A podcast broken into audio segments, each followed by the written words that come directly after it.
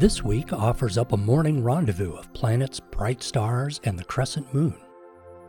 About 45 minutes before sunrise, look low to the east southeast horizon for the bright planet Venus.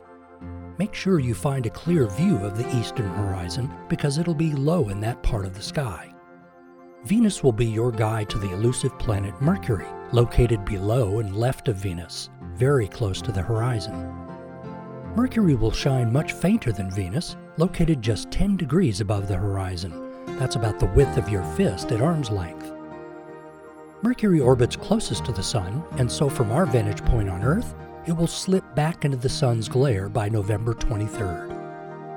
What really adds to the show this week is the waning crescent moon. On the 10th, it starts high and right of Venus, about halfway up the southeast horizon. Each morning, the moon drops lower, appearing just above Venus on the morning of the 12th and smack in between Venus and Mercury on the 13th. By that time, the moon will have shrunk to just a little sliver of a crescent. Binoculars will help the view.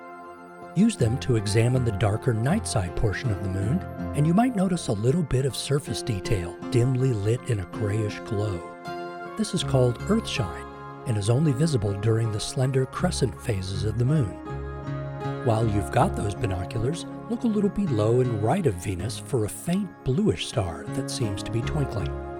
This is Spica, a blue giant star over 260 light years away. To complete the show, look left in the east for the bright yellowish star Arcturus, the fourth brightest star in the sky. With the Delta College Planetarium in Bay City, I'm Mike Murray.